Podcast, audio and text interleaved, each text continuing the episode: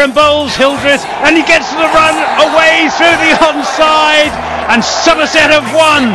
They've won the Royal London One Day Cup. Welcome along to Always Look on the Bright Side of Life. After four days of the Bob Willis Trophy final, we are still no closer to deciding where this brand new trophy for this 2020 season will be headed. Somerset have closed on 227 for 7. That's a lead of 191. It was all looking serene at 155 for 1. We were on course to finish the day with a lead of 300. But Tom Abell chipped to uh, square leg for 15.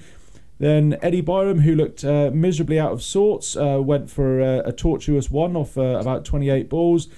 And then we lost uh, three for two to take us to uh, 188 for six, I think that was.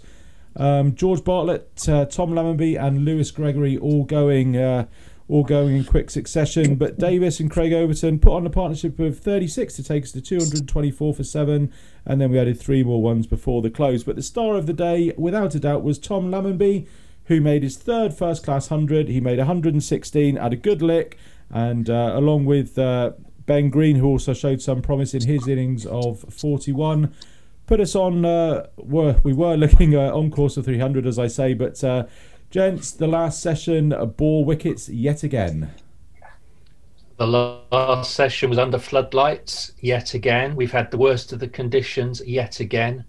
And I know that might sound a bit bitter and twisted, but it's just they batted in sunshine virtually the whole time and then we go in we have a session where it's nice and we score 150 odd for one and then the conditions turn. So the conditions are, which apparently are forecast to be like that tomorrow but we've still got a chance. But it is going to be a superhuman effort especially if we haven't got jack brooks tomorrow. Yeah uh, i'm looking ahead at the conditions for tomorrow as well which is giving me some encouragement.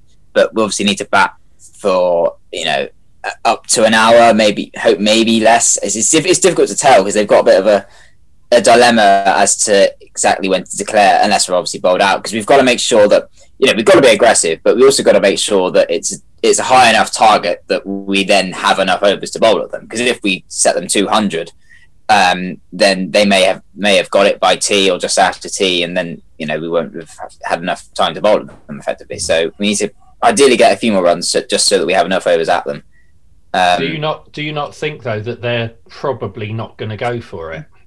It's they'll they'll probably just bat naturally. You know, I think that's mm-hmm. that's what good teams would do in this in the face of you know draw being fine. I think they'll just bat and see how they go. Yeah, it's one of those. I don't that, think them.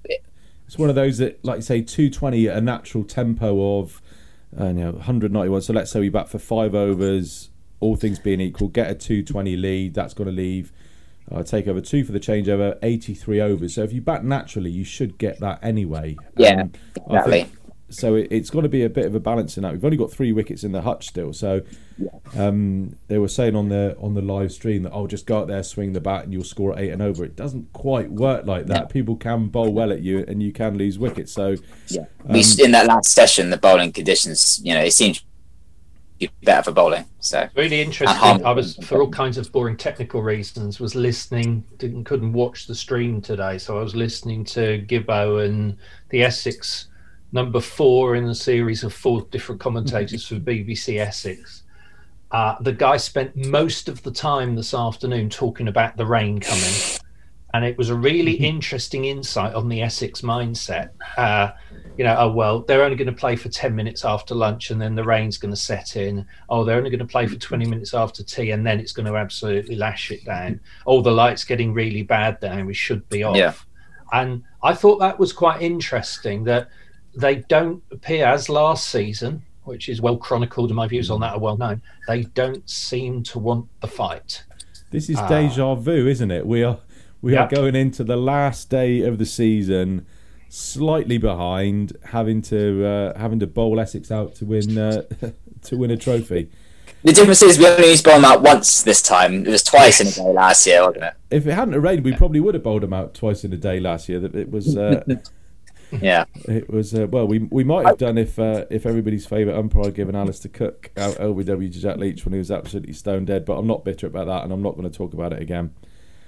Um, that'll be the topic of next week's podcast. Is uh, Alex Wharf not giving Jack Le- uh, not giving Alastair Cook out LBW to Jack Leach? Well, while, while we're talking about Alastair Cook, then Dan prompted this with a tweet this morning, and then I sort of took up the challenge. So Dan listed out the scores that Sir Alastair's made against Somerset since they came back up into Division One in 2017. Yeah.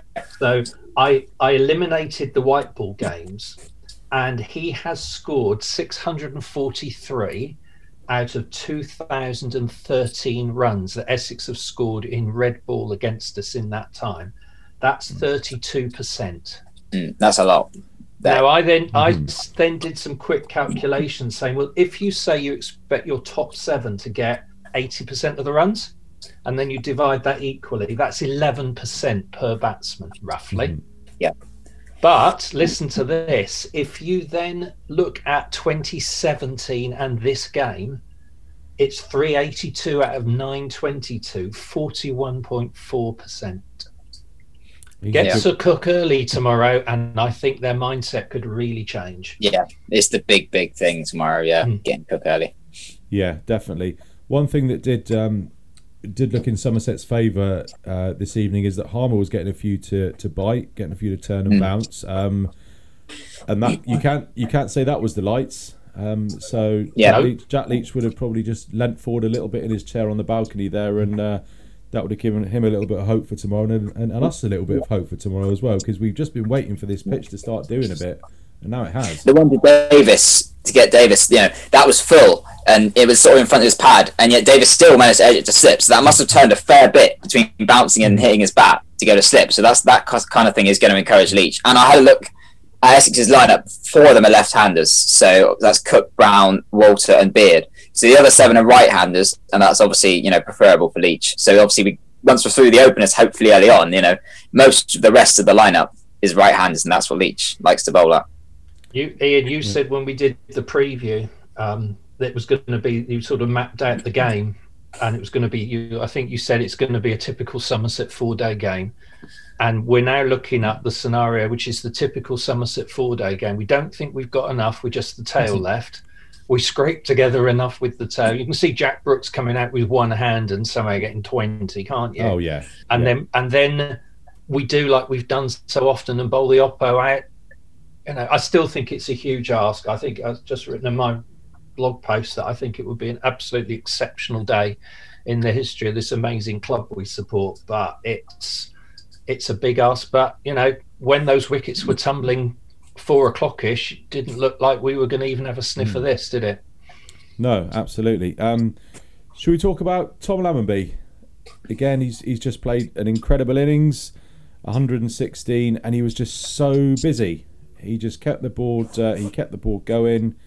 Um, he wasn't afraid to use his feet, get down the pitch to Harmer, take him on. Um, he just continues to amaze. and again from from listening and, and trusting other people's eyes but it seemed that he was hitting the gaps with his aggressive shots where early on ben green wasn't and that was the difference and why he got away so quickly after lunch but i like i think he's a bit like the, these famous pole vaulters of the past that he's just beating his record just by a few you know there's the thing when what was his name sergei bubka used to beat the world record by 0.1 of a centimeter or whatever it was and Lammonby's raised his highest score, but just by a few, hasn't he, in each of the last three games now? So, yeah, just superb, superb. And I think he's got. There's a bit of the Gower about him, the young Gower. Mm-hmm. He's very elegant. You know, I was saying yesterday, I, I don't really enjoy watching Sir Cook bat. I really like watching Tom Lammonby bat. I think it's a, you know, one day or four day. It's just a beautiful thing to say, and, and long may it continue. Yeah, and he's got a lot of gears as well, hasn't he? You know, today he scored what 116 off 151 balls, strike rate of six, 76. But against Worcester, obviously he had to be slower. It was diff, you know a slower pitch. Mm-hmm. You know, he strike rate of 48. There was a strike rate of 62 in the innings against Gloucestershire. He can also go you know mega quick in the T20s as he's shown. So you know he's really got all the skills to be an all-round batsman in, in all formats. So it's early early days, obviously. So we don't want to talk about too much, but yeah. it's Should we give him the new ball tomorrow? Why not? when, when it's your day, it's your day. Just do it. Book LBW Lammonby Naught. Yeah, do it. the thing that impresses me, he said he had all the gears, Dan. What impresses me about Lammers is he knows which gear to be in at any particular hmm. time. Oh yeah, today was the perfect scoring speed. I think. Yeah, because you know we don't want to go too hard or too slow. It was it, you got it bang on hmm. really. Yeah. Hmm.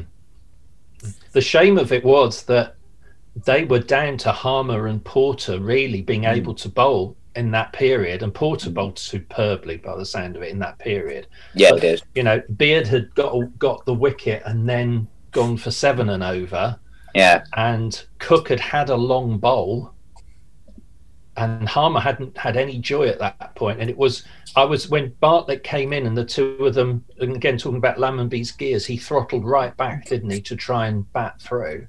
Yeah. and it was just a shame. You know, if we could have seen off another three or four overs, I think the game would have been ours at that point. But the twists and turns of red ball cricket. Yeah, just to show the um, the reliance on those three. Porter 19 overs, uh, Cook 15.5 overs. That was when they went off the bad light. Harmer 28, and then just four for, for Beard and, and one for Walter.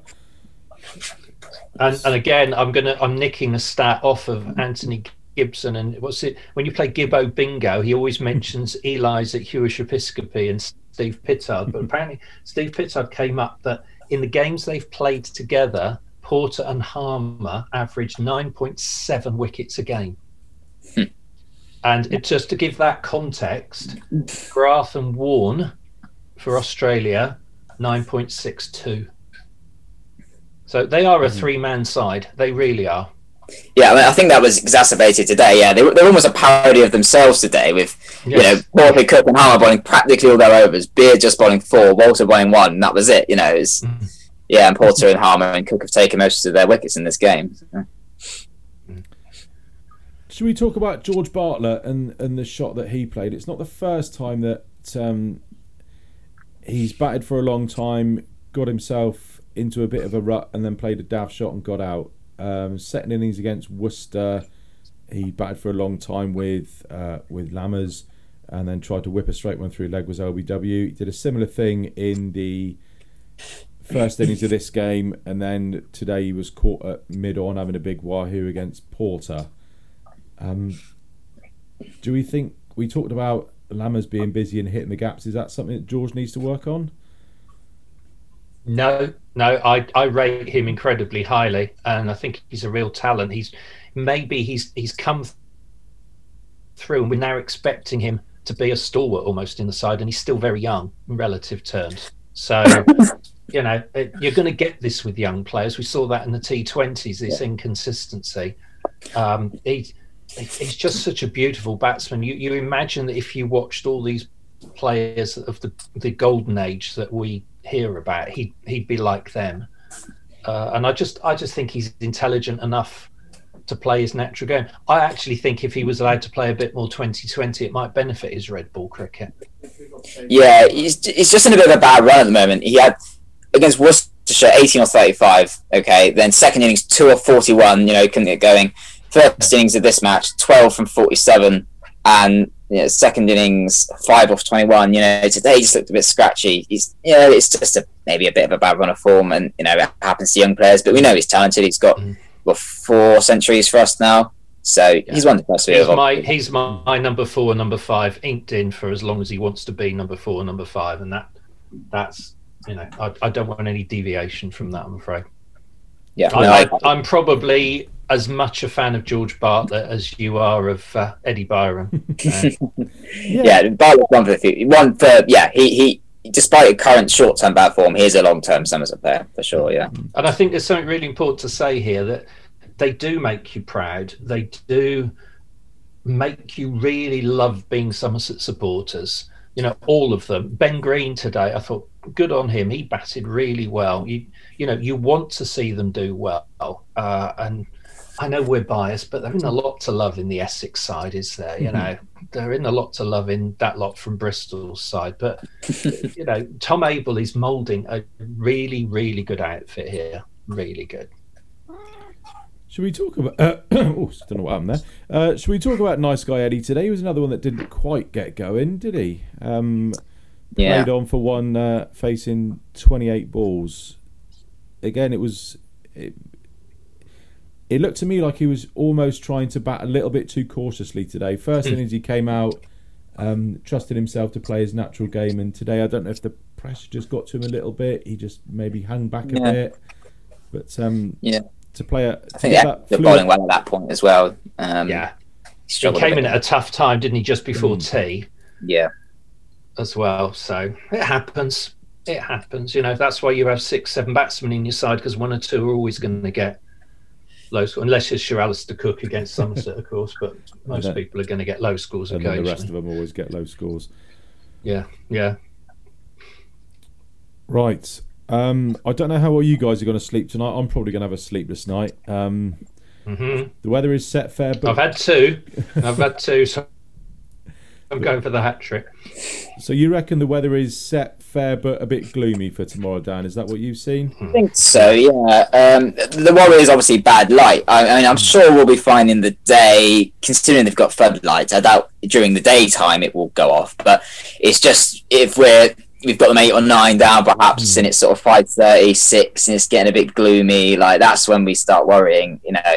So hopefully, because that's another consideration as well for the declaration. You know, we we, we don't want to be, you know, as I said, we don't want to be in that situation where we're we're racing the bad light effectively. Because you know that would just be heartbreaking, wouldn't it? If we if we have them eight or nine down, they go off for bad light and don't return. You know, Yeah. so it's a consideration. But yeah, BBC weather says you know it's got a black cloud symbol the entire day, thick cloud and a moderate breeze. Apparently, fifteen degrees. So Okay. good, so good for bowling. Hopefully, you know, I think. good for bowling. Better yeah. for bowling than yesterday was. Yeah. Yeah. So the first time Essex will be batting, you know, uh, uh, you know, the first time we'll probably have the better the conditions really for a prolonged period.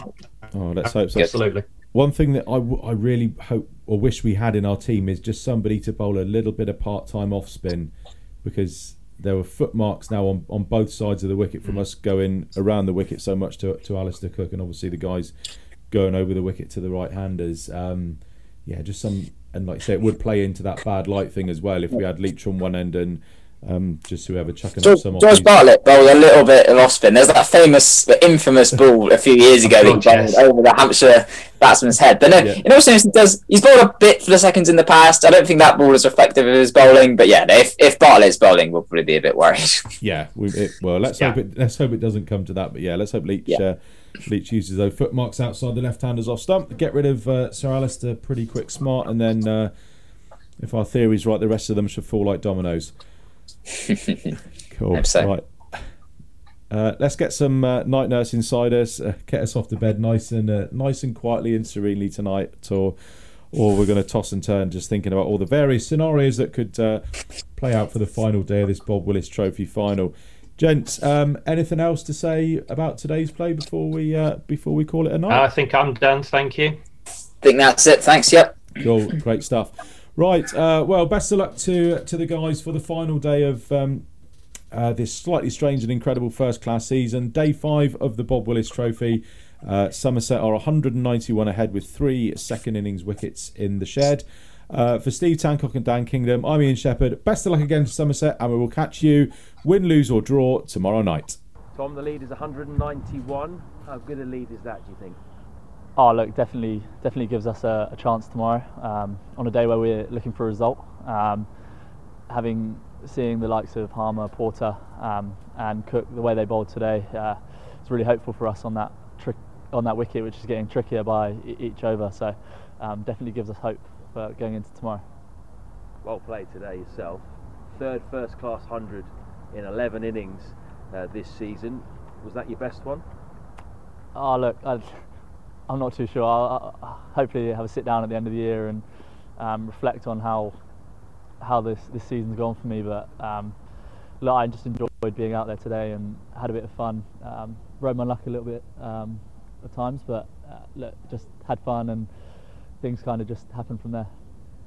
Well, you actually had- to score at a decent rate, didn't you, today when you went out there because you needed to, to set uh, Essex a, a target and then perhaps pull out and, and then bowl them out, of course. So, did you enjoy having that additional pressure to have to score runs? Oh look, I don't think I don't think it was a, a set mindset. I think we went out there and uh, as a, as a team and as a batting unit, we, we always look to take take the attacking option.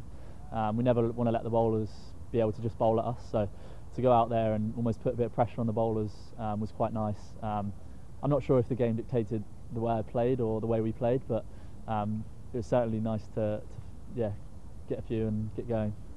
As I said there, you, that's three first class hundreds for you in your first 11 innings, which is a staggering uh, rate, really. How have you been able to adapt to, to four day first class cricket so quickly? Oh, look, I think uh, uh, first of all, I don't, I don't want to get too far ahead of myself. It's it's only as you say 11, 11 innings in so far, so um, just trying to improve each day and uh, look to take positives, but also learn on the mistakes I've already made. Um, so it's been nice. I know I, I, didn't struggle, but had a few low scores early on, so um, it's always nice to almost feel like a part of the team, um, being able to contribute and hopefully uh, be able to win games for, for Somerset. Talk us through your opening experience as well, because I understand you haven't actually done that much of it yeah. up until this season. And how have you found adapting to that? Yeah, no, de- definitely very tricky. But I think uh, the way coaches or players, obviously having Trez in the coaching staff and other coaches like Greg Kennis, um, have made it really not easy, but have helped the transition. Um, obviously, as you said, I'm more of a three or four up to now, but um, opening's going okay at the moment, so we'll see we'll see what, what happens in the future. Do you feel like a fully fledged opener now? Oh no, definitely not. I think uh, we'll keep keep taking it each game as it comes. Right, tomorrow then. Obviously, you've still got three wickets in hand. How many would you like, ideally? Look, I think whatever score we get, um, I said, we, we've got one more day of cricket left. We'll, we'll be everyone be 100% uh, willing to give everything to defend what we score. Um, ideally, if we can push over 200, 225, um, then I think we'd, we'd definitely in with a chance, especially seeing the, the conditions and the deterioration of the pitch. So, um, yeah, we'll just look to hopefully add a few more in the morning and then have a right good go um, with the ball. Well, you spent a lot of time out there with the bat, didn't you? So, so what do you think of the pitch then? Is there still is there something in it for your bowlers, both the seamers and the spinner? Yeah, definitely. I think the way we saw Harmer and Porter bowl this evening, def- the pitch definitely still has a bit of nip in it and a bit something to offer for the seamers, but also um, a lot of spin in there as well. So hopefully we can use that um, to our advantage. Um, and yeah, we'll, we'll, see what happens. Fantastically well batted today. We, we all really enjoyed it. And, uh, Thank I'm you. sure you'll sleep very well tonight. Thank you very much. Cheers.